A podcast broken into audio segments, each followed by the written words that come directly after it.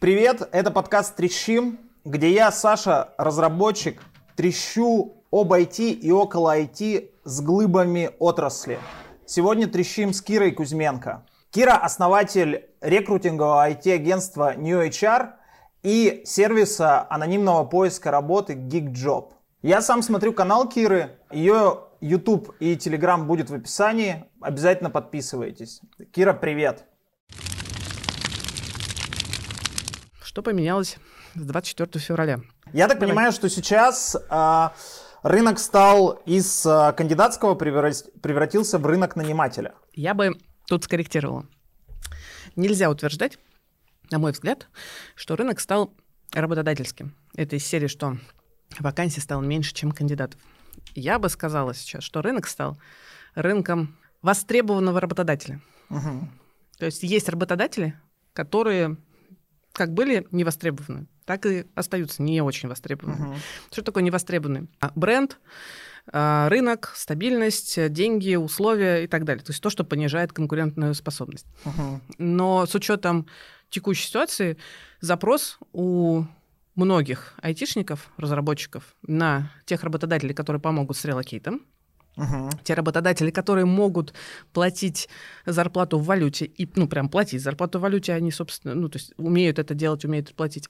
И для тех, кто не может, например, по разным причинам трудоустроиться сразу в международную компанию, для них интересны компании русскоязычные, но которые работают на международный рынок как один из первых этапов ну, карьерной стратегии по возможному будущему релокейту. То есть угу. многие кандидаты расценивают это как ну, вклад в свою карьеру э, и ну, переходят в worldwide формат поиска работы, global. Угу. Вот, поэтому сейчас, э, например, э, те работодатели, которые не были востребованы особенно, например, аутсорс. Uh-huh. Ну, то есть ребята, разработчики, ну и там не только, все, понятно, любят продуктовую разработку, uh-huh. понятная какая-то это, история. Это, не очевидно, это не очевидная мысль. А, давай потом позже э, про Хорошо. нее поговорим. Это не очевидная Хорошо. штука. А, Хорошо. Вот, обсудим позже. Угу. Любят продуктовую Окей. разработку ребята-разработчики. Да, и, в общем, э, довольно скептическим, ну, часть, так, я буду аккуратно тут формулировать, потому что кто-то вполне нормально идет в, в, в аутсорс, но часть э, достаточно значительная аутсорс не рассматривает для себя. Но сейчас, в текущей ситуации, э, аутсорсеры, которые релацируют, чувствуют себя совершенно прекрасно. Потоком идут кандидаты, uh-huh. э, и, в общем, средний, то есть это не какой-нибудь ЕПАМ большой, который, в общем, системно релацировал, и все его рассматривали как способ э, переехать там через пару лет. А совершенно небольшие какие-то аутсорс-компании получают приток классных, качественных кандидатов. И они аутсорсят. И они аутсорсят. А, да, да, да. А у них там Вес... просто очень тонкая экономика, и ты, э, чтобы она сходилась, тебе тяжело очень перевозить э, людей и платить им там европейские какие-то зарплаты. Но те, кто готов, получают прекрасное количество очень э, здоровских кандидатов. Вплоть до uh-huh. того, что там, ну, я э, там знакома с некоторыми, и они рассказывают, блин, нам пишут, са- сами пишут кандидаты. Э, типа из Яндекса пишут, ничего себе, мы такого никогда не видели. Ну, то есть в среднем там рассчитывали на, uh-huh. ну, на средний уровень кандидатов. Вот, если говорить по объему запросов, э, то да, количество резюме, которые мы, например, как агентство получаем, увеличилось э, там раз в 10 по ощущениям, за последнее uh-huh. время. Но надо понимать, что это не в смысле «я готов на любую работу, заберите меня, пожалуйста, куда-нибудь». Вообще нет. А, это прям конкретные запросы. «Я хочу раз, два, три, четыре, пять». Uh-huh. Мы, например, под такое сделали бесплатного глобал рекрутинг бота в телеге. Собираем туда международные рекрутеров и нанимающих менеджеров. И э, те кандидаты, которые к нам приходят с, с прицелом на глобал, ну, на работу в международных компаниях, мы прям бесплатно делаем эти матчи. Мы, по сути, сейчас э, сделали э, такое ну, исследование про то, а что поменялась зарплата, изменилась ли она, понизилась или uh-huh, повысилась, uh-huh. и почему. И спросили э, по профессиям, чтобы было понятно, есть ли какие-то вот прям топ-профессии, у которых что-то хорошо или что-то плохо. И спросили у руководителей, ну, то есть отдельно разделили специалистов руководителей, и спросили у руководителей, кому готовы повышать зарплату и за... почему. Это mm-hmm. интересный, конечно, был эм, разговор. Мы, в общем, необычные, ну, неожиданные выводы получили. Там. Я очень удивился следующему факту, что Давай.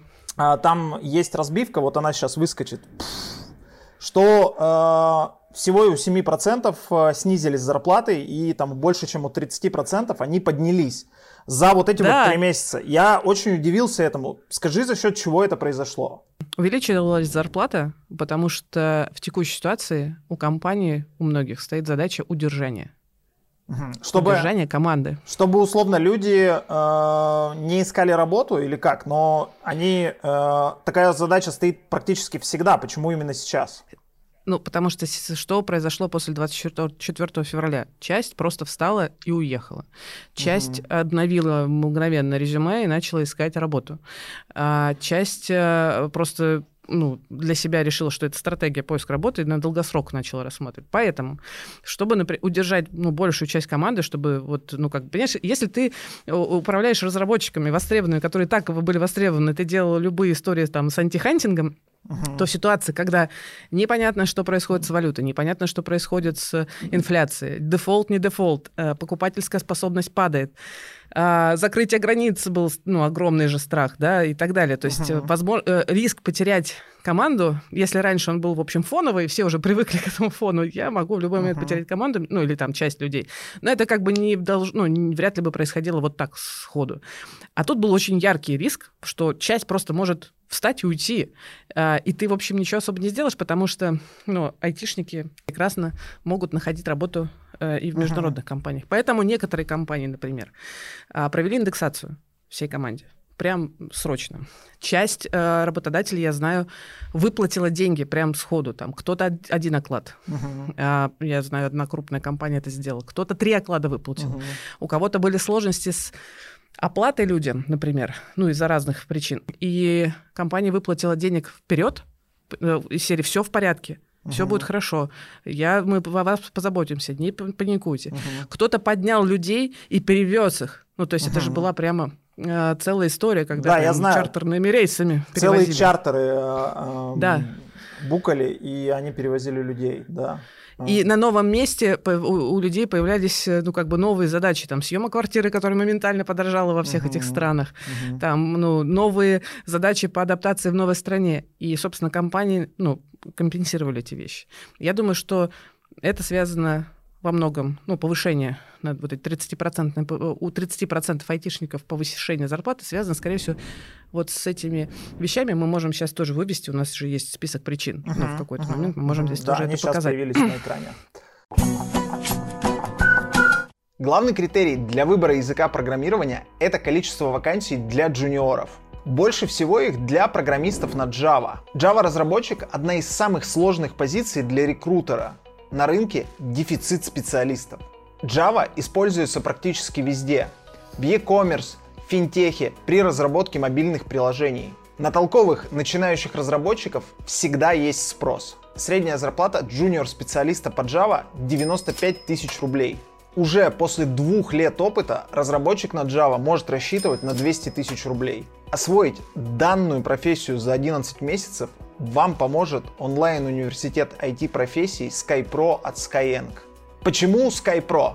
Курс по Java от SkyPro составлен после анализа 4000 вакансий Java-разработчика с опытом работы до года. Курс составлен из практических заданий в среде коммерческой разработки. Вы получите опыт командной работы. У SkyPro есть мобильное приложение, в котором можно смотреть лекции или делать домашку в любое время и в любом месте. Карьерный центр эффективно проводит подготовку к собеседованиям, в том числе техническим. Помогает отобрать подходящие вакансии и составить первоклассное резюме. Промокод ILIN дает 10% на все курсы от SkyPro. Ссылка в описании, подавайте заявку и менеджеры вас проконсультируют. То есть в целом э, рынок, я очень э, боялся, вот э, прямо когда все случилось, что зарплаты сейчас полетят вниз. И что все, это А закончилось. не только ты, не только ты. А, прям где-то вот март-апрель а, к нам, ну, мы общаемся с кандидатами, естественно, продолжаем, и вопросы, вопросики во- прям э, у всех из серии, а что, что сейчас произойдет? Мне нужно снижать зарплатное ожидание? А сколько я сейчас стою? И одновременно работодатели, а что сейчас с деньгами? Может быть, я могу нанять подешевле? Были некоторые работодатели совершенно прекрасные, в кавычках, которые говорили, да что там, сейчас на рынок выйдет куча айтишников, и мы их по дисконту в два раза дешевле наймем. Ну, мы, в общем, такие, знаешь, что? Нет, такого никогда не будет. Они такие, да, сейчас, сейчас нам вот тут финансовый наш директор посчитал, это я прям цитирую.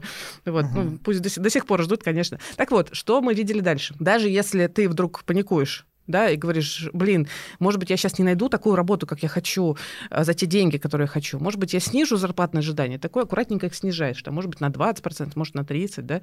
Вот, и выходишь на рынок и такой, опа, офер получил. Такой думаешь, о, класс, нормально все. Ну что, может быть, еще офер? Uh-huh. и получаешь офер на деньги повыше.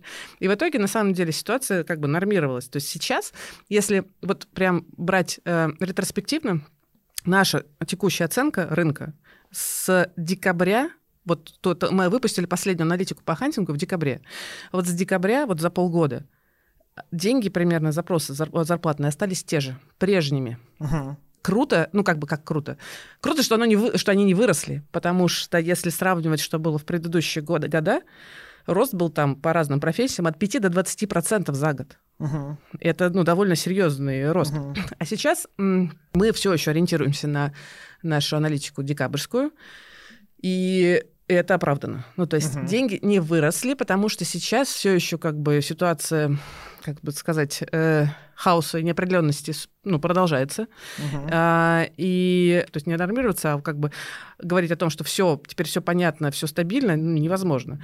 Поэтому факторы, которые обусловливают резкий рост зарплат, их нет. То есть, потому что стабильность все еще отсутствует. А, но что я вижу за последний месяц? Я вижу, что после майских праздников фриз, который был у многих компаний на найм, ну, uh-huh. холд на найм, мы не нанимаем, uh-huh. нам нужно понять, что с нашим бизнесом. Вот после майских фриз разморозился. Uh-huh. Очень а он, многих. А он у всех разморозился. Я слышал в твоем, в твоем же стриме сразу же после 24 февраля, что 90% компаний зафризили найм. Было такое.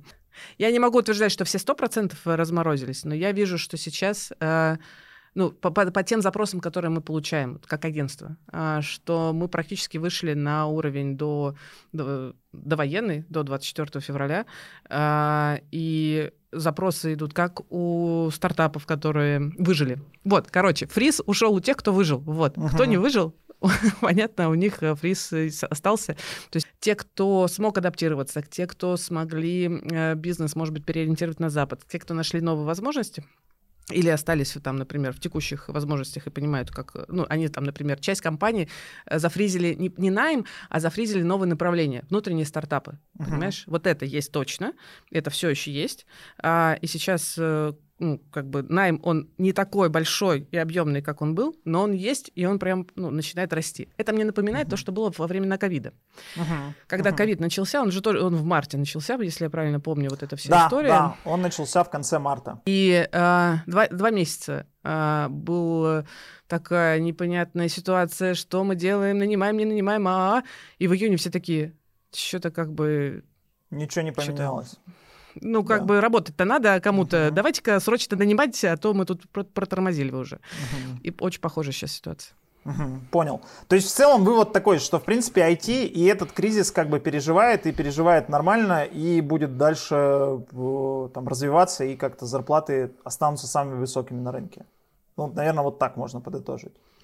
Кон- ну, пока нет э, никаких э, критериев снижения конкуренции. Ну, то есть, э, если ты айтишник, если у тебя нормальный разговор на английский, если ты middle уровень, а не джун, middle и выше уровня, там, сеньор, тем лид и так далее, то, скорее всего, ты востребован не только в России, за рубежом, и можешь, в общем, позволить себе выбирать. Может uh-huh. быть, не самые, значит, сладкие оферы, но вполне себе ты можешь угу. получить хороший офер. Поэтому а, конкуренция все еще есть. Я знаешь, чему удивился? А, что Давай. люди, у тебя в исследовании там была такая штука, что люди при релокейте, а, там было написано какой-то очень весомый процент людей, у которых снизилась зарплата.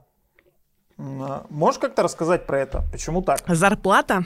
Да. Или покупательская способность зарплаты? А, вот я, насколько помню, там было написано прямо, что там потерял в деньгах, условно. Если мы сейчас говорим именно про потерю в деньгах э, из-за релокейта, моя интерпретация в том, что э, это люди, которые согласились, например, на офер для релокейта uh-huh. и быстрый офер, да, то есть те, кто м, очень стремились быстро поменять работу, uh-huh. При скорости ты теряешь качество, как обычно. Uh-huh. И это раз. А во-вторых, э, эта оценка, я думаю, еще основывается на э, все-таки покупательской способности. Ну, то есть одно дело, условно, ты получал 300 тысяч в Москве, или даже не в Москве, а где-нибудь в, не знаю, в Уренгое э, сидел удаленно, работал и получал 300 тысяч, и все у тебя было хорошо. А тут ты с условными там 300 тысячами только в другой валюте начинаешь получать в новой стране, где у тебя совершенно другие затраты. Понимаешь? И это, ну, стоимость твоей жизни, она как бы, ну, э, покупательская способность у тебя ухудшилась, просто uh-huh. потому что ты, в общем, потеряла на самом деле в деньгах. То есть твой уровень жизни понизился. А, на самом деле, если в доллары перевести, то, в принципе, в России были достаточно конкурентные зарплаты до 24 февраля. Да, да, Если да. посмотреть, э, что люди зарабатывали уже чистыми, то это вполне конкурентные деньги. А цены да, даже да. в Москве были ниже. И они продолжали расти, угу. э, зарплатные ожидания, потому что вот за время ковида э, ну, весь мир, в общем, начал смотреть на Россию как на очень лакомый и прекрасный кусок, где все равно э, э, экономнее нанимать людей, чем в условных штатах, где угу. все равно в полтора раза выше зарплаты за налогов и прочих вещей. Да, и поэтому... А люди, а сильно. люди при этом качественнее, чем, допустим, скажем, ну, разработчики, чем... Мотивированнее, качественнее, да, конечно, угу. да. Расскажи, что с джунами сейчас происходит? Как ты вообще этот рынок видишь? Ну, вот э, два месяца назад я говорила, что джунам прям совсем плохо. Э, если... Э, джунам всегда непросто. Да, джунам непросто всегда, я знаю. Всегда, это. да. Сам ты был джуном относительно недавно, да. Да, я сам был джуном в 2019 году. Вот, и сам есть, э, находил э, первую работу. Мне все отказали, и я уже по второму разу прошел по тем же работодателям. В Екатеринбурге это было. В общем, э, джунов покупают не за знания, которые ты получил в, на курсах каких-нибудь, а за красивые а за конкретные... глаза. Ну, все-таки за конкретные вещи, uh-huh. которые ты сделал для бизнеса. И в этом смысле мой, мой всегда совет получайте опыт любым способом. Живой, uh-huh. практически бизнесовый опыт. Хоть тушкой, хоть чучелком, там, бесплатно, в конце концов, за еду, у друзей, как угодно, просто чтобы у вас были рабочие проекты. И это шанс, э, ну, обратить на себя внимание и как я говорю, если ты джун, то первые два года ты работаешь на то, чтобы продать себя и бегаешь за работодателями, а через два года работодатель начнет бегать за тобой. Но ты должен, в общем, хорошенько вложиться в себя в эти два года. Ну, там mm-hmm. дальше нужно продолжать вкладываться, конечно. Но вот сейчас, что сейчас происходит? Сейчас, э, насколько компания я прям даже тебе хочу вопрос, честно говоря, задать, потому что мне тоже, что с женами, что с женами? Ну, давай поразмышляем. Вот э, у тебя бизнес, у тебя, значит, команда uh-huh. там своя, э, там, не знаю, там, может быть, ты тем лид, и у тебя там человек пять. И ты такой раньше, ну, такой думаешь, ну, хорошо, сейчас я, в общем, возьму джуна, мы там за полгодика его подрастим. Для этого тебе нужно потратить время минимум одного сеньора, там, да, половину, причем, скорее всего, причем времени. нехило такая, такого Нехило, да. потратить. Плюс еще вся остальная команда тоже будет, скорее, скорее всего, так или иначе тамагочить э, этого джуна, и либо ну, подчищать то, что значит, джун там делает. Uh-huh. То есть это часть медлов тоже, ну, время медлов тоже уйдет на джуна. А, насколько сейчас ситуация кризиса, ты будешь готов нанимать джуна и выделять столько времени? Ну, глобальный ответ, кажется, ну, не очень. Наверное, вот, если я считаешь? только какая-то большая стабильная компания, и у меня есть реально задачи, которые может справиться с джун, так или иначе в разработке эти задачи есть. Это какие-то рутинные задачи и так далее. Но очень мало кто на самом деле вот так системно умеет готовить джунов. Очень часто мы слышим это нанимающих менеджеров из серии Джу, но это же, блин, столько времени. Дайте мне нормального медла, чтобы я перестал вот вообще там... То есть хочется человека, которого посадил, объяснил, что делать, он делает, и не нужно как бы следить. А за Джуном надо следить, и не все, ну, мало кто готов был и раньше. А сейчас точно готовы в меньшей степени, поэтому джунам сложнее. Мы, например, э, с начала марта запустили горячую линию у нас на YouTube-канале, э, делали прямые эфиры, собирали вопросы от э, ребят и прямо отвечали на них в прямом эфире. Очень было много, конечно, вопросов от джунов из серии «Вот я джун, вот я только получил профессию или только получаю, у меня почти нет английского, могу ли я, ну, как бы претендовать на какую-нибудь вакансию международной компании?» Международной? Ну, вот, да, еще международный. Да, международный будет тяжело вообще. Практически нереально, да. я думаю. С, офер да. с релокейтом получить нереально. Да. У нас был только один ответ. Мы еще, знаешь, мы еще делаем эти разборы резюме, анонимный разбор uh-huh. резюме, зовем нанимающих менеджеров, в том числе из международных компаний. Там у нас была прекрасная Аня Костикова, Head of Data Science э, из Booking и так далее. И она говорит, да-да, конечно, джинов мы готовы нанимать. Я такая, в смысле? Да ты что? Она говорит, ну если есть PhD, то, конечно. Ну, абсолютно искренне. А, PhD это, а, это типа Докторская степень. Да, да, да, да. Доктор. Доктор ну, of... Да. Э, of что? Ну, там, да. Ну, например, в Data Science это, ну, может быть, докторская степень, э, где ты... По математике, ну, там, да, по какой-то? По математике там, да, или там, в зависимости, вот, в специализации. Вот, ну, потому что в Data Science идут э, из других профессий, бывает такое, что с докторской степенью ты становишься джуном в Data Science, например, она сейчас на Вартисе занимается Data Science, э, и там, я сейчас, простите, скажу, может быть, очень плоско, но лечение рака с помощью нейронок, ML и всего прочего, да, и поэтому, например, степень степень в биологии э, докторская и переход в Data Science на джуна — это нормальная история в таких компаниях. Это, Но это, это круто. Не, не Но всем. еще нужно очень сильную математику при этом иметь, э, да. как мне кажется. А, то есть, что мы скажем джунам? Нужно... Держитесь, держитесь, продолжайте ну... учиться. Это точно важный вклад в вашу карьеру. Не опускайте руки. Просто срок поиска работы у вас будет длиннее, и вам нужно сейчас отказаться от претензий, что вы, значит, найдете супер работодателя. Соглашайтесь на то, что сейчас есть, получайте практику любым способом. идите э, в те компании, которые... Сейчас часть компаний просто не сможет нанимать опытных ребят. Uh-huh. Ну, просто у них нет денег на это. И попробуйте оплавиться на вакансии, ну, претендовать на вакансии, а, где вы видите там медловый, может быть, э, а, запрос, описывайте свое как бы желание работать именно в этой компании, готовность вкладываться самостоятельно в обучение, э, показывайте, что вы мотивированы. Uh-huh. И это, ну, я думаю, что есть шанс. То есть нужно писать кавер-леттер. Вот я считаю, что кавер-леттер вообще присланный куда-либо, он гораздо важнее, чем резюме, потому что резюме у тебя проглядывают очень поверхностно, и я не понимаю, откуда культ резюме вообще такой есть. Мне кажется, что нужно писать кавер-леттер, где ты прямо рассказываешь про компанию и почему ты хочешь в ней работать. Как, как, это вообще валидно или нет?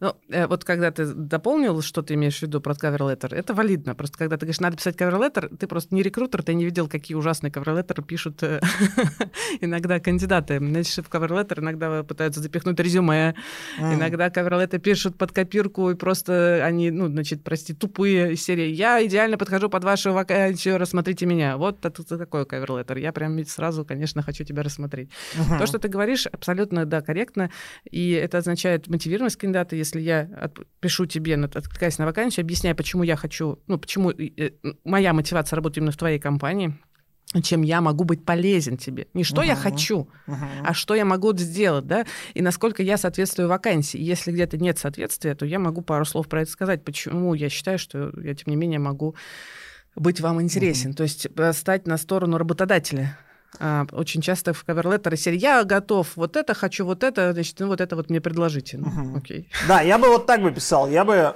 глубоко проресерчил бы компанию, э, понял, так. почему она мне нравится, выписал бы это, как-то смэтчил с, э, с этим мой опыт и написал, чем я могу быть полезен. И, собственно, Расскажи каждому... пример.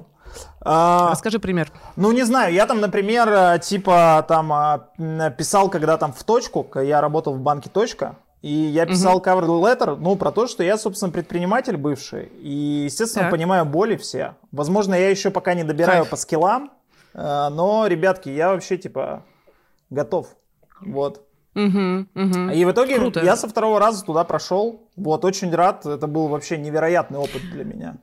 Крутая история, что ты пошел второй раз. Ну, то есть, окей, не пустили первый раз, попробуй mm-hmm. еще раз. Может быть, ты там поменял в каверлетер что-то, может быть, ты добрал уже опыта.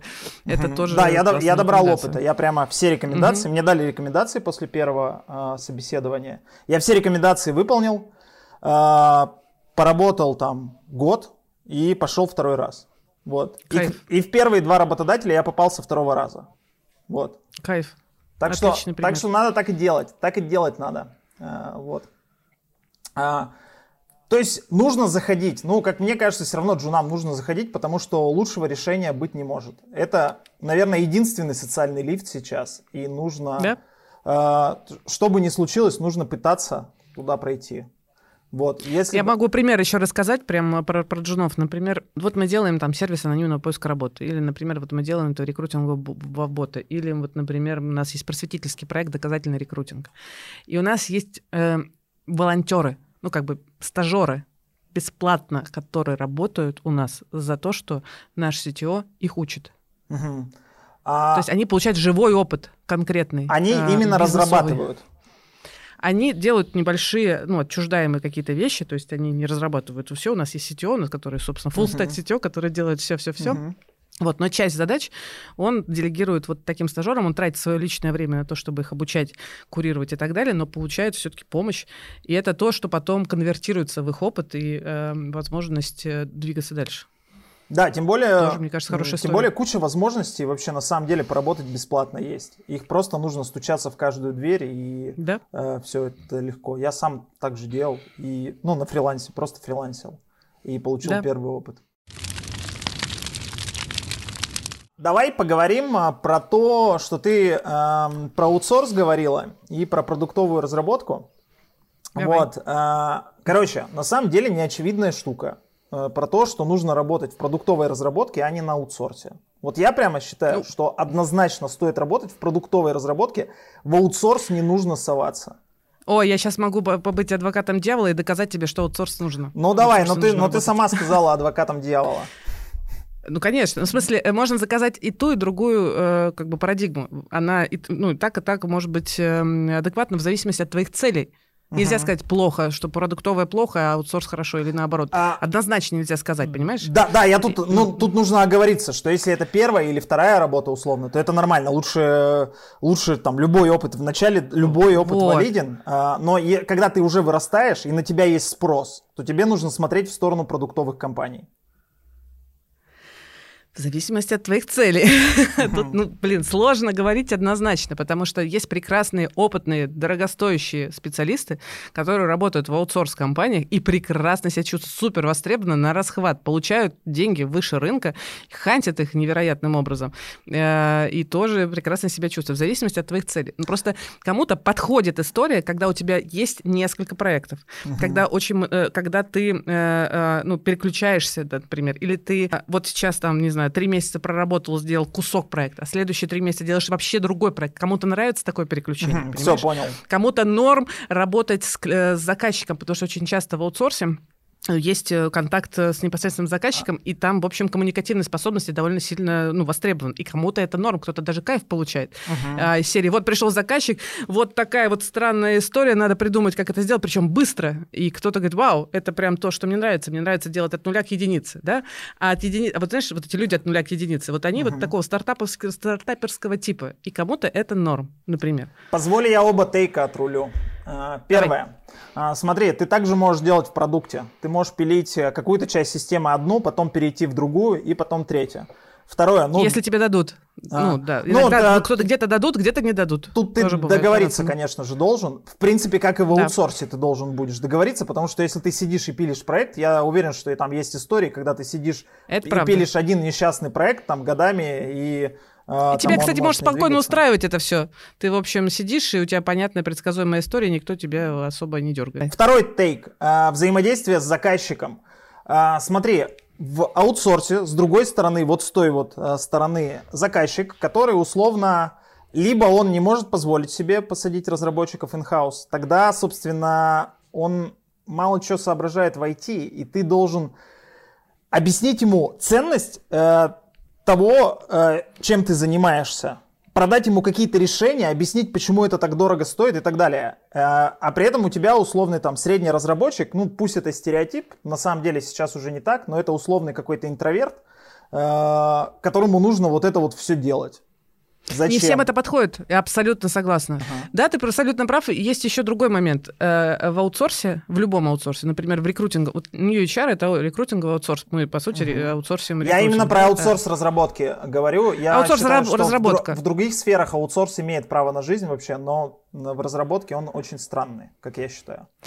Он многим не подходит, это правда. Но, например, есть крупные прекрасные компании, типа того же ЕПАМа, второй раз уже его упоминаю, которые uh-huh. э, ну, ценны другим, например, да, то есть э, ты благодаря опыту в ЕПАМе тебя хорошо потом дальше покупают на рынке э, уже продуктовых компаний, потому что там такие подходы. Uh-huh. Uh-huh. Да, есть исключения, вообще есть прекрасные компании, ЕПАМ и там Люксофт. А, а злые марсиане, например. Эвил Мартинс, у меня там работает да, конечно. с первой работы, и он просто прекрасно отзывается об да. этой компании. Вот. Абсолютно. То есть а, есть исключения. Да, то есть я такой типа не тупо хейтер э, аутсорса, но я просто считаю, что, собственно, ты набрал скиллы, на тебя есть спрос продуктов компаний, нужно идти туда, там интересней и прикольней. Ну, как по мне. Ну, многие в разработке разделяют твое мнение. У нас сейчас вопрос от партнеров э, нашего выпуска компании SkyPro. Кто? Это онлайн-университет от Skyeng. Э, обучает digital профессиям. Э, как работодатель относится к частому изменению места работы? Э, как ты думаешь? А, я думаю... В какой я... ситуации работодатель будет хорошо относиться к такому? Слушай, я думаю, как человек, у которого в резюме что-то типа 13 месяцев, 10 и 7... Так, так. Я, короче, говорю всегда так, что, э, по-моему, типа, по-моему, э, неуверенный работодатель относится к этому плохо в себе. Вот. Тем более, ты всегда можешь э, это отрулить. И я там вполне как? искренне это расскажи, отруливаю. Расскажи, вот смотри, я расскажи. отруливаю следующим образом. Я говорю, вот смотри. Э, я работал, первая компания э, была, это была э, студия, которая аутсорсила одного заказчика, ПИК. Э, вот. Я говорю, смотри, вот я начал в 30 лет. Uh, у меня дочери тогда было 3 года. Э, 3 года. И у меня была цель выехать э, из России, чтобы дочь училась в первом классе уже на английском языке. И нужно было делать быстрые шаги. И вот я получаю офер от продуктовой компании, от одного из лучшего digital банка в России, ну и в мире, наверное. И вопрос такой, я работодателю говорю, мне, вот зная про ту цель, мне переходить, делать этот переход или нет? Скорее, ответ будет да. А потом ты спрашиваешь, а потом вот я работаю в точке условно 10 месяцев и получаю офер от Озона на GoLang, на другой язык. А, ты знаешь, что вот уже чуть-чуть осталось совсем до этого. Мне переходить или нет? Ну, ответ как бы да, переходить. Вот, вот я отруливаю это как-то так. И это вполне искренне, то есть я действительно так. Сейчас... То есть ты прям работодателю так рассказываешь? Я работодателю, ну, у меня действительно угу, такая история, угу. я то есть не вру э, здесь. Угу. Вот, и я так именно угу. рассказываю, и э, мне кажется, это работает. Тут я прям поддержу про искренность э, и честность. Она прям правда работает. Э, э, хуже, когда ты пытаешься как-то это все завуалировано, а еще и соврать, например, бывают кейсы, когда врут, а иногда это вскрывается, и вообще плохая uh-huh. история. Э, если отвечать на вопрос прямой, э, как работодатель относится к частым сменам работы, в целом не очень хорошо. Mm-hmm. За последние лет пять э, средний срок поиск, э, средний срок смены э, работы снизился примерно, был обычно там 2,5-3 года на одном месте. Это такой был средний, вот там 7-10 лет назад. Это 7-10 последние, лет назад. Угу. Да, последние там 3 там, года, полтора года, если человек проработал на одном месте, о боже, он стабильный и прекрасный человек. Uh-huh. Вот. Но я хочу сказать, что несмотря... Это, это российский рынок. И если мы говорим про международных ребят, там к этому относятся гораздо более чувствительнее. Uh-huh. И если реально есть цель попасть в хорошую, продуктовую, известную компанию международную, то минимум три года надо ну, последние вот э, последние один или два места работы продержаться, потому что иначе вас, ну, это будет прям сильный минус, понижение в баллах, ну, условно, условных баллах оценки, и риск того, что при, ну, выберут другого кандидата, потому что как только ты начинаешь э, претендовать на работу в топовых компаниях, то ты теряешь э, свое преимущество, потому что в топовых компаниях хотят работать много, и это рынок работодательский, и ты uh-huh. конкурируешь с кандидатами за это место. Угу. Поэтому, э, если у тебя нет цели там попасть в условный фанк или попасть в хороший э, развивающийся стартап, который даст тебе опционы, и ты потом э, нормально так обкашешься, то тогда ты можешь, в общем, спокойно прыгать какое-то время. На старте, кстати, вот на старте карьеры это более простительно, угу. чем когда ты уже сеньорный чувак, и, в общем, в целом не очень понятно, что ты за полгода успеваешь такого нормального, какую ценность принести в компании. Вот у тебя три места, где ты попрыгал, да, вот если ты сейчас продолжишь, угу. продолжаешь но я сейчас, там я сейчас меньше уже, года наверное, работать. не буду продолжать прыгать. То есть все, я сейчас, в принципе, в том месте, где э, хотел быть. Куда я хотел, собственно, добраться, да. да. То есть э, в этом смысле ок, и да, лучше э, не не бегать. А, понимаешь, э, лучше в этом смысле тоже можно, знаешь, как на тебя посмотреть. Если ты, например, сейчас продолжишь прыгать, то ну, я вот э, работодатель и смотрю, что ты, честно, мне, конечно, говоришь, что ты ну, выбирал все лучшее и лучшее для себя, которое mm-hmm. ведет тебя к цели. И я понимаю, окей, значит, а насколько я твоя цель? Ну, mm-hmm. возможно, ты, значит, э, захочешь что-то еще, и как бы я буду вкладываться в тебя э, временем, деньгами, а насколько ты принесешь мне value за полгода работы, когда пока mm-hmm. ты не получишь следующий офер. Э, это будет такой глубокий глубокий разговор про реальную твою истинную мотивацию, и ну, будут сомнения, насколько ты, угу. э, насколько мы готовы тебя взять. Давай поговорим про эмиграцию IT-специалистов. Давай. А, значит, э, тут э, э, у вас исследование тоже вышло про это, про эмиграцию, я да. его прочитал, очень интересно. А, расскажи про масштабы вообще. Вот как ты видишь, какие масштабы, сколько уехало? У меня нет абсолютных цифр, э, конечно же. Э, у меня есть данные от МВД, МВД России, но там сложно их как-то тоже абсолютно считать. Там типа 4 миллиона уехало. Угу. Но МВД сразу же отчиталось, что типа 80% вернулось. Причем, они, знаю, причем они это посмотрели по сим-картам. Э, и у тебя твоя информация, которая представлена, она несколько противоречит этому, что вернулось меньшее количество народу.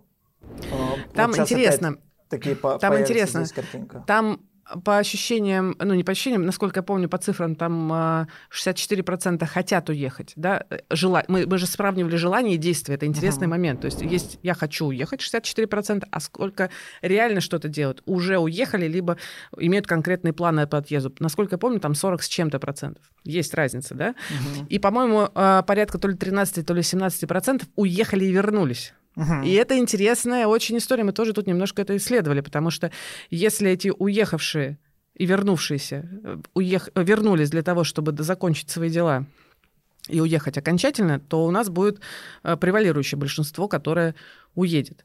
А, а если же они все-таки решили свои дела уже как бы за рубежом, не знаю, открыли зарубежные счета, либо какие-то другие задачи свои решили и вернулись и остались, то у нас будет большинство оставшихся.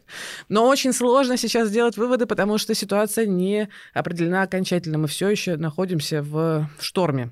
Угу. И а, ну, наш исследователь Алена, она отказывается сейчас сделать окончательные выборы, выводы, я ее понимаю, и мы планируем осенью повторить угу. этот э, опрос э, и сравнить эти данные, потому что по нашим данным, здесь тоже можно, я думаю, какую-нибудь картинку, у нас, кажется, есть график, планы на отъезд э, у людей на ближайший год, у угу. части людей. То есть те, которые сейчас не уехали, но они планируют, вот эти 64%, они планируют уехать в ближайший год.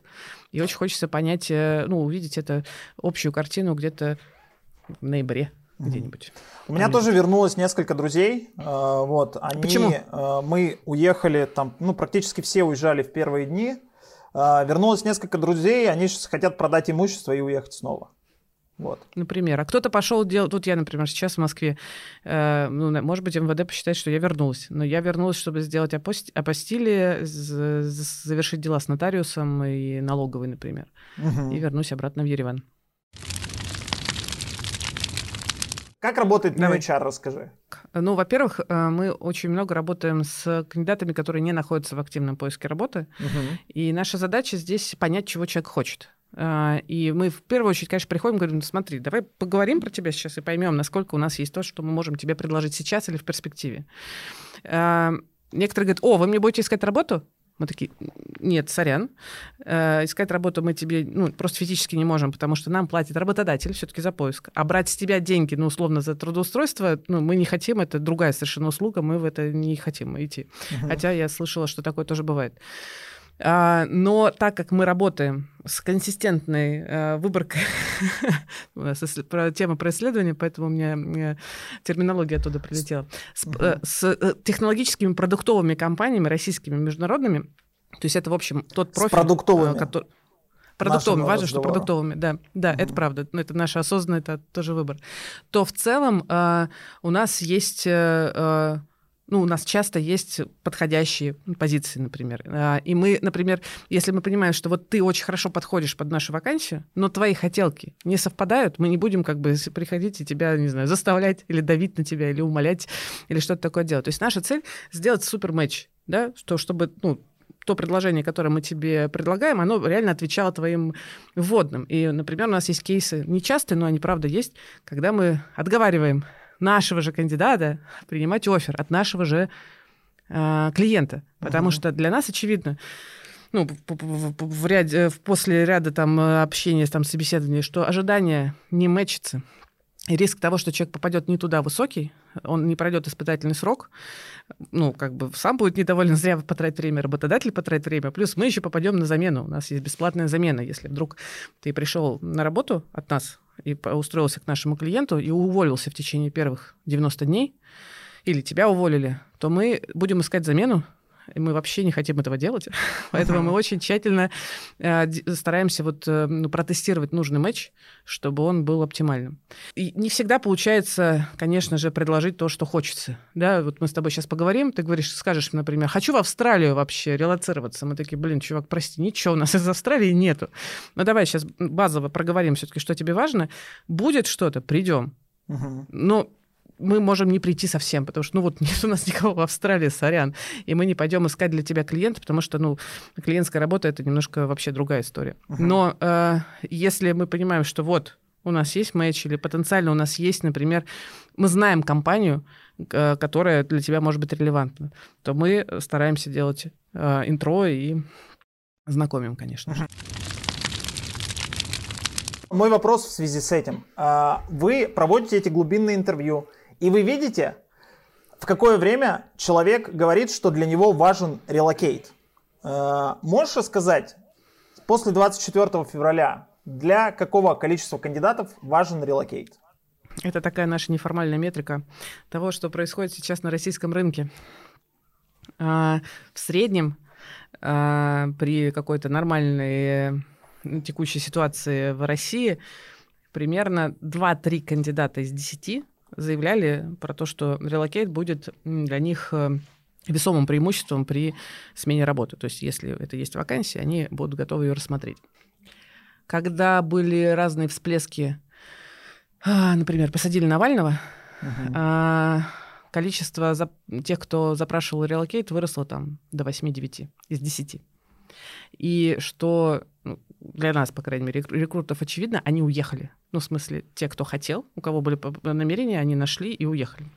Сейчас фоновый, э, ну, то есть сейчас фоновый ну, всплеск спал, мы все, в общем, не можем находиться в долгом состоянии стресса, но запрос на релокейт примерно 6-7 из 10. Угу. А, но, с другой стороны, знаешь, сейчас э, очень ярко видны полярности. Угу. То есть есть те, кто говорит, я никуда не уеду. Во-первых, мне здесь норм, здесь центр моих жизненных интересов. То есть либо я не могу уехать, по, потому что у меня там есть ряд обстоятельств, и я выбираю находиться в России, готов рассматривать uh-huh. только российские компании по разным причинам. Uh-huh. Это прям яркий сейчас очень э, лагерь ребят таких. Uh-huh. Если раньше было, ну, в общем, в целом я готов рассмотреть релокейт, если что, или там, значит, удаленку на международную компанию, сейчас часть говорят четко, я только в России ищу. Uh-huh. Ну, а другая часть говорит, было. только уезжать. Да, только релокейт. Готов что-то рассматривать только с релокейтом. Угу. А сколько они, э, в каком соотношении они? Ну вот 6-7 в среднем э, заинтересованы в релокейте из 10. Угу. По Это огромное количество. Э, с да. учетом того, что разработчиков в России не так уж и много. Их всего там около полумиллиона. Тут нужно нюанс сказать. Не все, кто говорят «хочу релокейт», могут уехать прямо сейчас. У кого-то просто нет языка, кто-то не пройдет по culture fit, кто-то не пройдет, у него, значит, завышенные ожидания. То есть это не значит, что они прямо сейчас все встанут и уедут. Это в целом какая-то, ну, запрос на долгосрочные карьерные изменения. Такой вопрос еще в связи с эмиграцией. Э, такой есть тезис, что отъезд синьоров увеличивает шансы джунов на то, чтобы зайти в отрасль. Условно, вот вы сейчас все уедете, и мы возьмем вашу работу и будем работать. Я буду рада, если так и будет. Угу. Прям это, если это действительно будет шансом для джунов, это ну, классная какая-то история. Мне сложно делать здесь прогнозы, правда. Я пока не вижу такой тенденции угу. совсем. Ну, я считаю такой тезис нерелевантным. Мне кажется, что чем больше сеньоров, тем больше джунов. Потому что джунов нужно кому-то онбордить. Это правда, да. Мне кажется, это что правда. такой ситуации, что условно все уехали и давайте нанимать джунов. Она это какой-то это такая искусственная, искусственная совсем ситуация, какой-то да. апокалипсис, поэтому э, джунам выгодно, чтобы никто не уезжал, как мне да. кажется. Это правда. Когда есть сеньоры и медлы, и когда стабильность, это, э, джунам проще заходить в компанию, конечно. Угу. Скажи, пожалуйста, иностранные компании по-прежнему хантят разработчиков из России? Условно на аутсорс? Нет. Насколько вообще уменьшилось количество иностранных работодателей, которые именно работают с удаленными сотрудниками из России? Э, из-за части э, законопроектов, которые вышли в марте, э, сейчас зарубежные компании просто не могут работать с людьми из России, которые сидят в России. Угу. И часть работодателей говорит, мы готовы нанимать русских, все нормально, у нас нет предубеждений только пусть э, этот русский человек уедет куда-нибудь, откроет ИП где-нибудь в Грузии, либо в Армении, либо в Турции, и как бы тогда мы нормально будем э, с ним работать. А территориально пусть сидит где угодно? Они... Нет, VPN. VPN, ну, в смысле, под VPN уже нельзя и прочие истории. Нет, надо, чтобы он не сидел в России. А почему? Очень большой запрос. Ну, потому что, ну, потому что нет, есть ну, запреты и прочие всякие истории. Я не могу платить деньги человеку, который сидит в России. Там, ну, смотри, сейчас там же еще что там делают у нас? Э, тестируют э, закрытие VPN или как э, блокировку VPN. Угу. Ну, там Короче, блокируют VPN, да. Да, да, да. Ну, Пытаются. то есть... Э, э, кто чаще всего э, претендовал из международных компаний, вот чисто международных, на российских разработчиков? Чаще всего это стартапы либо middle компании. Ну, угу. такие вот, у которых угу. как раз стоимость разработки разработчика очень ну, весомая, им нужно э, экономить косты. И вот, поэтому дешевле нанять в России.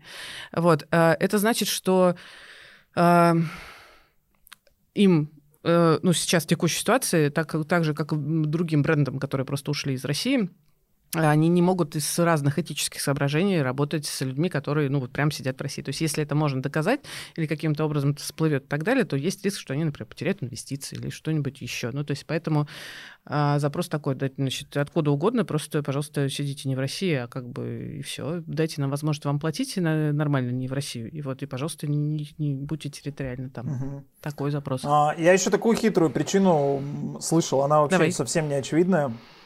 А, есть часть софта, которые все ушли из России. Условный да. Slack.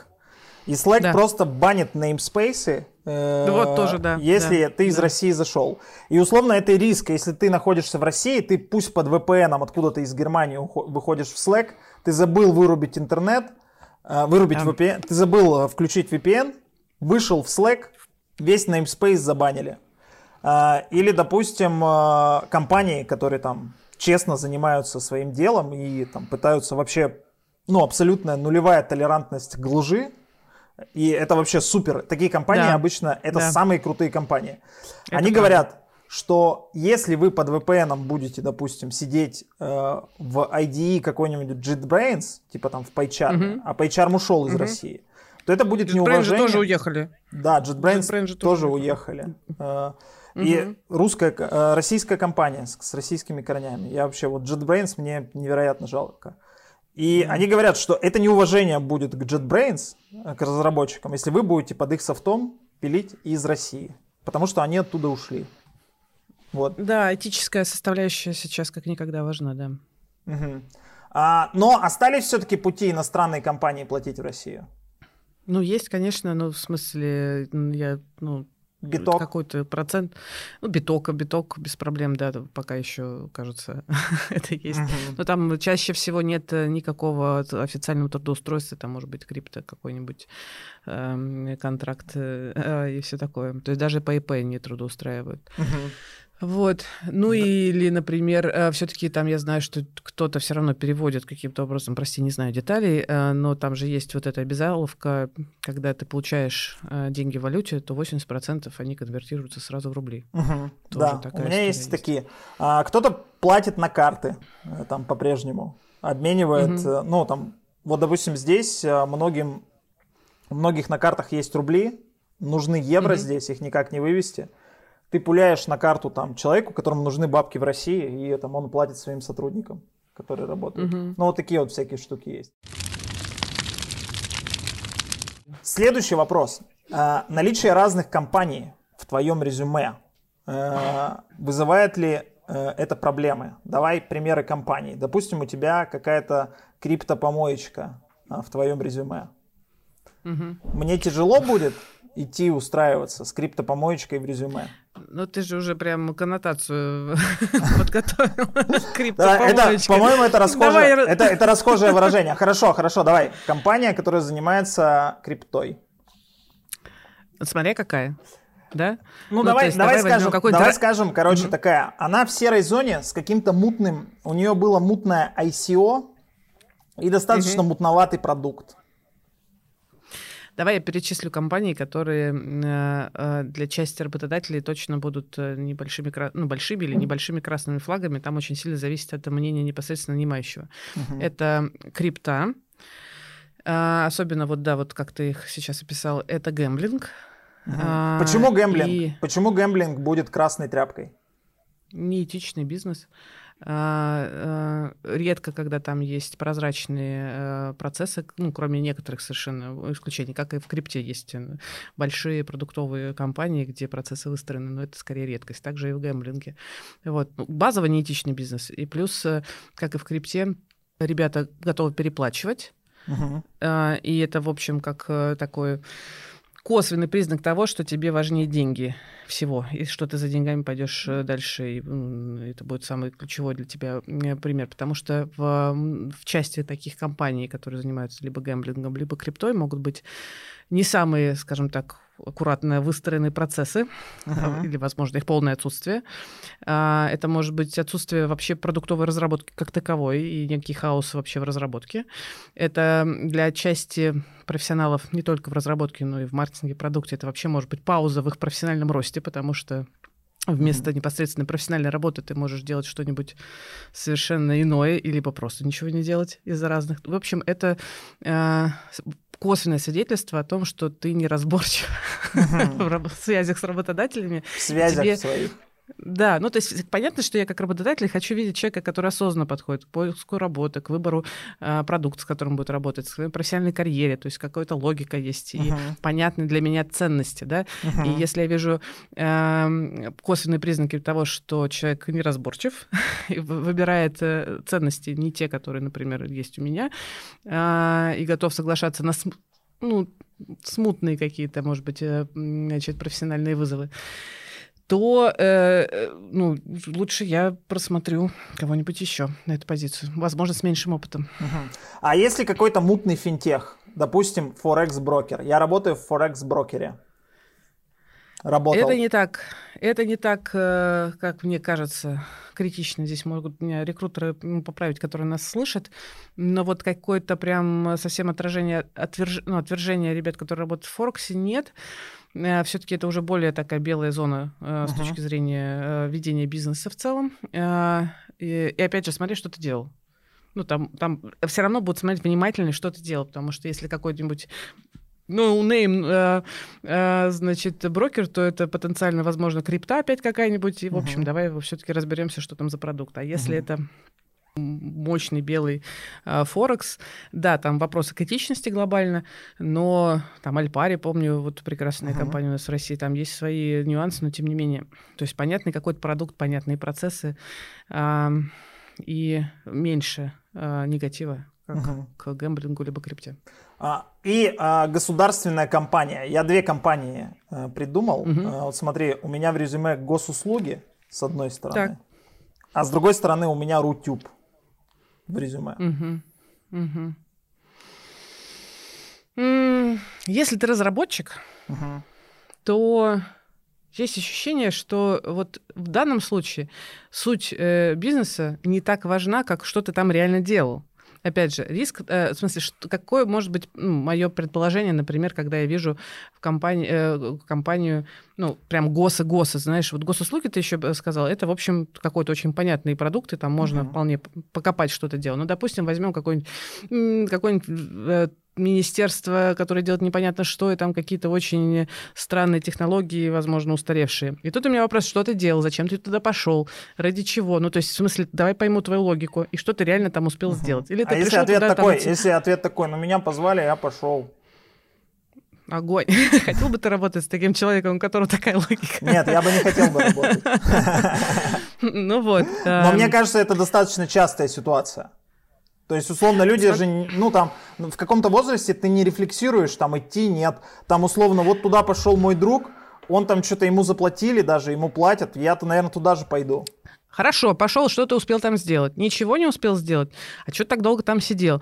Ну, типа, сидел и сидел. Ну, это означает, что кажется, что ты тоже будешь сидеть без особой инициативы uh-huh. и делать, э, или ничего не делать, например, в моей компании. Uh-huh. Риск того, что ты будешь для меня не суперконкурентным кандидатом, высокий. А, а если ты скажешь, блин, чувак, э, я туда пришел, там ни хера не было, никаких процессов, диплоя не было, я прям там все с нуля поднял, там, значит, автоматизировал какие-то штуки, значит, вот это вот понаделал. Думаю, отличный чувак, давай берем э, скорее. Потом я просто, говорит, я прям сейчас цитирую одного парня, я просто уже ошалел от того, сколько нужно, значит, бюрократически это все согласовывать, и невозможно просто уже было. Я пошел, конечно, искать работу, чтобы было где развернуться. Конечно, классно, пошли, берем. Разговариваем уже конкретно. А, я слегка удивлен, что ты сказала, что гэмблинг вот в такой вот в серой зоне, и что все сразу нет, там человек как-то не мэчится с нами по ценностям, но если он... Мы не берем, например, клиентов из гэмблинга, мы не беремся за них, а, потому что да, а, кандидаты не покупают, например, а, эту историю. Окей, но угу. типа Рутюб, что не, там же не в серой зоне, мне, вот для меня бы красной тряпкой был бы Рутюб, если бы я бы нанимал. Сложно мне про Рутюб сказать. Э, ну, давай сейчас порассуждаю. Смотри, скорее красная зона сейчас, если мы говорим про, ну, условные ГОСы, это компании, которые так или иначе связаны с эм, Оборонкой. Ну, войной, угу. оборонкой, да, войной, либо репрессиями. Угу. А, Рутюб для части ребят, ну, то есть э, вот Рутюб и похожие компании, например, там для медлов, это, в общем, может быть, которые хотят остаться в России, это может быть какое-то, наверное, решение. Мне, я не следила за тем, что сейчас с бизнесом Рутюб происходит, я видела, что их там э, задосили угу. и положили, не знаю, насколько Они поднялись они заново. Под... Угу. Ну, в общем, и как они это позиционируют на рынок вообще, насколько они взаимодействуют и насколько это адекватная коммуникация, конечно же, сейчас очень, как, как никогда, очень важна то, как, коммуника... как компания коммуницирует э, с рынком, как она uh-huh. транслирует свои подходы, ценности и вообще про бизнес. И если она транслирует это не очень хорошо, то э, могут, они, скорее всего, туда пойдут ну, условные джуны uh-huh. или middle минус, или менее востребованные кандидаты. Угу. А нет каких-то прямо идей, вот ты вот видишь рынок, нет каких-то прямо идейных ребят, там я там пойду в какую-нибудь там оборонку и так далее, буду там сидеть, типа пилить. Там же и платят Навер... даже не очень много. Наверное, они есть, просто мы с ними не встречались. Угу. А в государственных компаниях вообще сколько платят? Вот э, я видел очень смешные объявления всякие, там типа там 75 тысяч э, там в Москве условно разработчик э, год назад. C++ 30 э, тысяч э, там разработчик, да, сеньорный. Бывает и такое, это правда. Просто когда, например, такая компания пишет сеньор, C++, надо понимать, что это совсем не то, что Яндекс подразумевает под сеньором, да, uh-huh. просто, ну, слово там сеньор написано, а на самом деле там uh-huh. какая-то такая история.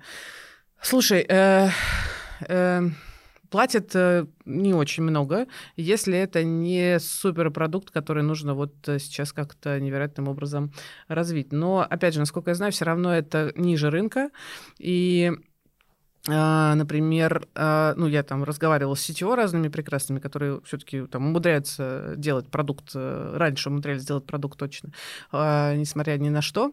И знаю, что эти сетево делают упор на, во-первых, региональных кандидатов, а, и на все-таки медлов, медлов и джунов. Uh-huh. То есть претендовать на, на опытных сеньоров в таких компаниях, конечно, невозможно. Uh-huh. Хотя они могут называться внутри сеньорами, конечно. Uh-huh. Но для рынка они будут медлами.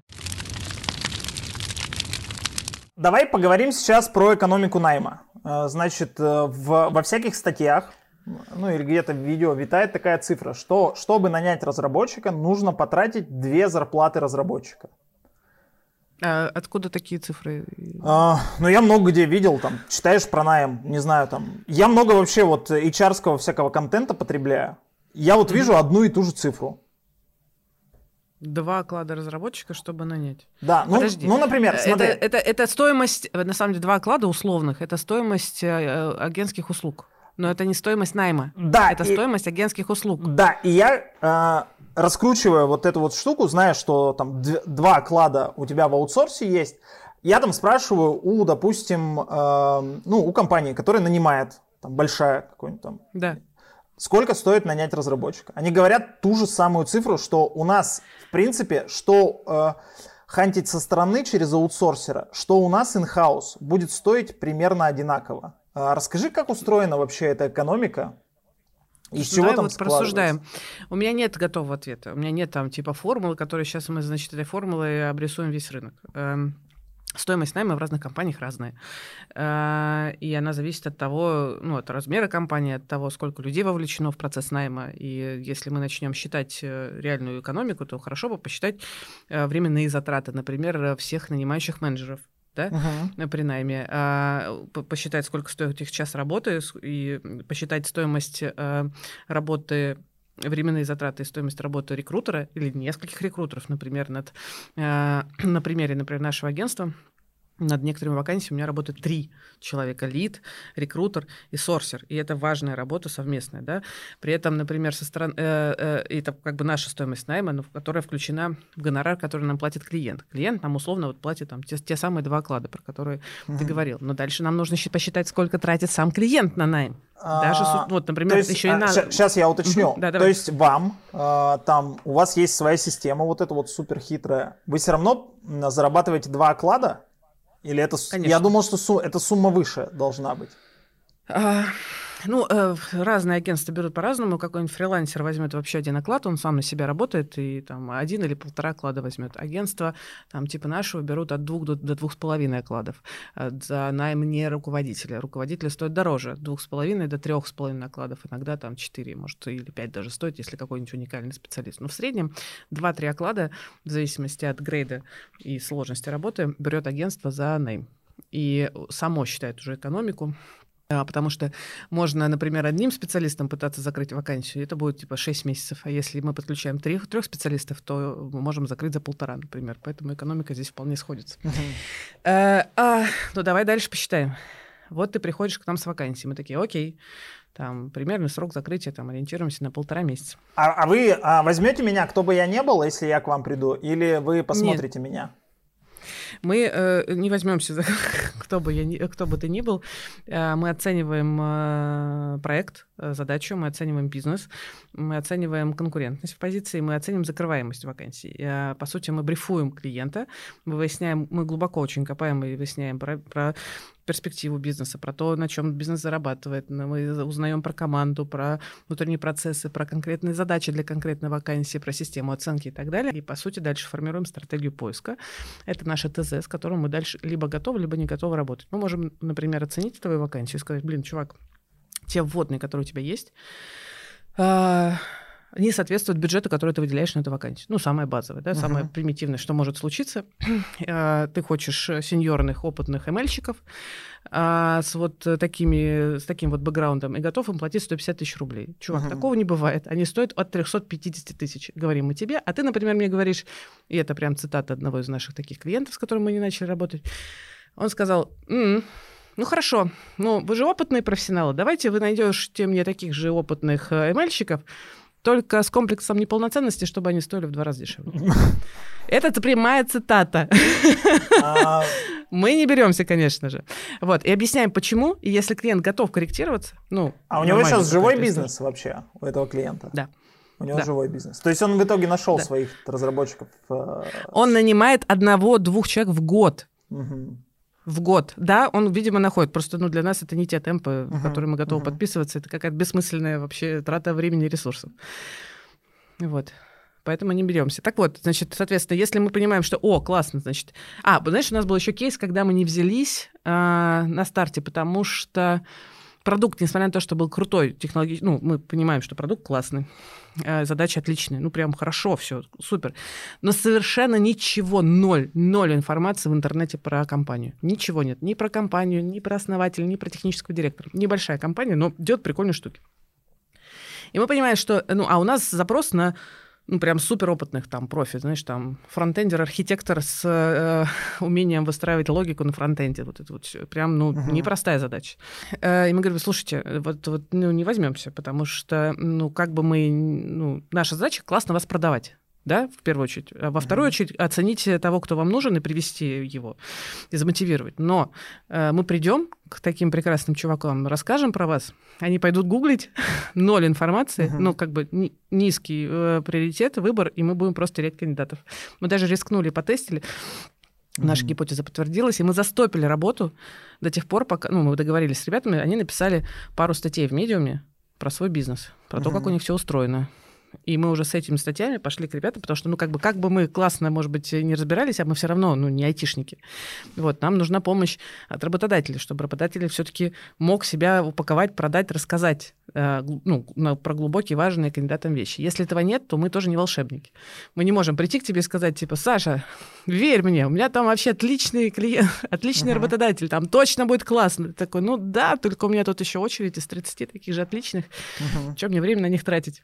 Мгм. Поэтому, ну, как бы, это тоже может быть критерием отказа. Но если мы вернемся сейчас с тобой к задаче экономике. про оценку, да. Да. к экономике, то вот представь, ты приходишь ко мне с вакансией, я говорю, ну, ок, значит, наша базовая стратегия, она кажется реализуемая, и мы готовы стартовать. И ты, в общем, тоже готов стартовать. Мы начинаем работать. И дальше вот мы сейчас убираем то, что на стороне агентства, и берем только тебя. Допустим, у тебя среднее количество этапов собеседований. Обычно, ну, 2-3. Ну, давай 3 возьмем. Да? Ты привлекаешь, ну, нап- например, ты тратишь час как фаундер сам, потому что тебе нужно продать свой стартап, допустим. Мгм. Потом, и твоя стоимость твоего часа, она очень высокая. Мгм. Потом представь себе, что ты а, привлекаешь, например, технического спеца своего, который должен хорошо оценить. Иногда И, несколько. кро- И еще они там... Нескольких. Да. Мгм. А теперь еще давай попробуем посчитать, я не знаю как, про упущенную выгоду, которую ты теряешь, когда эти спецы э, занимаются наймом, но не занимаются фичами, да? Мгм. Не знаю, как считать, но ну, как бы держим это в уме. Потом, значит, у тебя руководитель разработки еще смотрит, а потом, может быть, еще, не знаю, всю команду ты отвлекаешь, и такая, давайте-ка все-таки познакомимся с этим человеком и решим, Мгм. нужен ли он нам. И вот считай, фаундер, CTO, э, пару экспертов и потом вся команда. Считаем Мгм. вот эту вот всю совокупную стоимость. И, И, это только HR, на одного и- кандидата. На одного. Э, Может Да. быть, там есть HR, может быть, нет. Это только на одного кандидата. Среднее количество кандидатов, которые тебе нужно посмотреть для... Ну, если ты в адеквате, то там 5-7, мо- иногда. 10. Да, потому Мгм. что часть откажется от твоего оффера. То есть, если ты готов быстро нанимать, у тебя адекватная система оценки, то 5-7 в целом достаточно, чтобы был уже один офер, а, как минимум. А, а, Такая, такой наш внутренний средний показатель. Так как есть риск отказа от оффера, и он высокий, всегда у всех, потому что конкурентность на рынке есть, то там до 10 мы считаем. И вот это все еще умножаешь на 10, и там уже, конечно, не два оклада, там гораздо больше Мгм. получается стоимость. То есть, Это мы только считаем стоимость найма, это мы не считаем стоимость анбординга и риска того, что но- человек но не он пройдет но он испытательный срок. аутсорсе- Он и в аутсорсе остается, этот риск. А, Ну, то есть, э, ты все равно онбордишь кандидата, э, если даже у тебя аутсорс нанимает. Да, конечно, конечно. Да. Да, да. То есть тут я бы, я бы за скобки бы это вынес. Окей, А, да, окей. То есть ты бы, вот будучи, ты бы, будучи владельцем IT-компании, ты бы как бы нанимала? Я бы нанимала через э, узких профи которые сэкономят мое время, потому что если я ну, на- найму, например, рекрутера к себе, да, э, у которого нет опыта, например, э, найма мне, не знаю, диджитал-маркетологов, вот он никогда их не искал, он потратит до хера, прости, своего времени просто на то, чтобы разобраться в профессии, разобрать, разобраться, какие они бывают, приведет мне какое-то количество нерелевантных кандидатов, потратит мое время зря. Поэтому лучше, например, я пойду к точечному, ну, к экспертному аутсорсеру, рекрутинговому, например, который знает этот рынок, который мне скажет, типа, Кира, таких, как ты хочешь, не бывает. Бывают вот такие, стоят они столько, и будет приводить мне только релевантных, чтобы я не тратила свое время на отсмотр ненужных. Я бы Мгм. стро- строила такой вот э, э, найм, конечно. То есть, А, до тех пор, до тех пор, до тех пор, пока я не смогу позволить себе, у меня бизнес уже будет такой мощный, а, выстро- выстроить команду рекрутеров экспертных, которые смогут, ну, точечно работать по нужному мне рынку. in-house. In-house, да. Ага. А, но тем не менее, все равно, а, опять же, по моему опыту, э, на этапе, когда у меня уже есть экспертная рекрутинговая команда, а, обычно они, э, она хорошо закрывает джун, middle, senior. Uh-huh. А вот опыт найма менеджеров — это уже другой уровень. Тем лиды, руководители C-level — это уже немножко про executive search, и такое тоже нужно отдельно, ну, скорее всего, на каком-то этапе придется э, делегировать в рекрутинг uh-huh. аутсорс. Uh-huh. Некоторые компании растут еще больше и выстраивают у себя уже executive search внутри. То есть uh-huh. экспертных людей, которые умеют нанимать точечно топов. Не угу. просто типа, ой, я тут приведу кого-нибудь с HeadHunter, а в смысле поймут хорошо задачу бизнеса, оценят рынок, приведут точно тех и смогут замотивировать схантить. Э, это прямо отдельное искусство, хантить топов. Uh-huh. Такие есть в некоторых топовых компаниях но не точно, не вообще не у всех. И такое чаще всего делегируется тоже. Угу.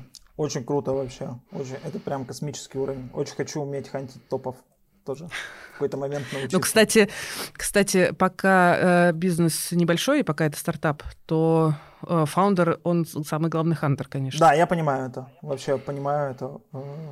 А, ты очень широко э, представлена в соцсетях, вы э, прямо много чего делаете, вы делаете там свой канал, свой телеграм-канал и так далее. Они, кстати, все будут в описании, обязательно подписывайтесь на них. Я сам Киру смотрю, э, чтобы понимать, что происходит в найме, и я тебя смотрел очень давно, начинал, и это тоже мне помогало свою оценку на рынке понимать. Блин, как приятно. И понимаешь, и более как бы